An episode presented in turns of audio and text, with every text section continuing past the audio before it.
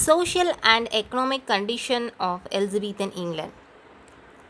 Population and its distribution. The population of England and Wales at the end of the reign of Elizabeth was about 4 millions, about a tenth of, the, of its present size.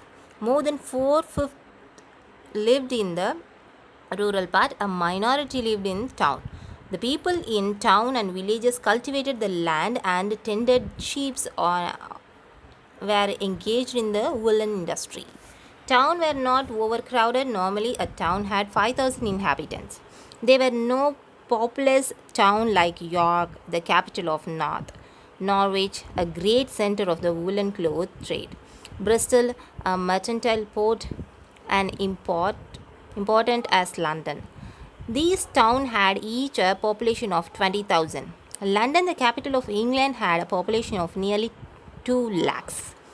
It was not so congested as it was in the 18th century.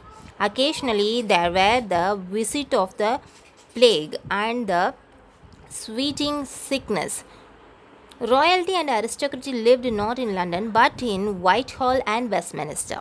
The mayor of London and the military formed a powerful element in the state. London was supplied by the fruits of Kent, the barley of East Anglia, wheat and beef from southeastern countries, oats from the north, and liquor from the Kent and East Anglia. In Norman years, some corns were exported to the Scotland, Norway, and the Netherlands.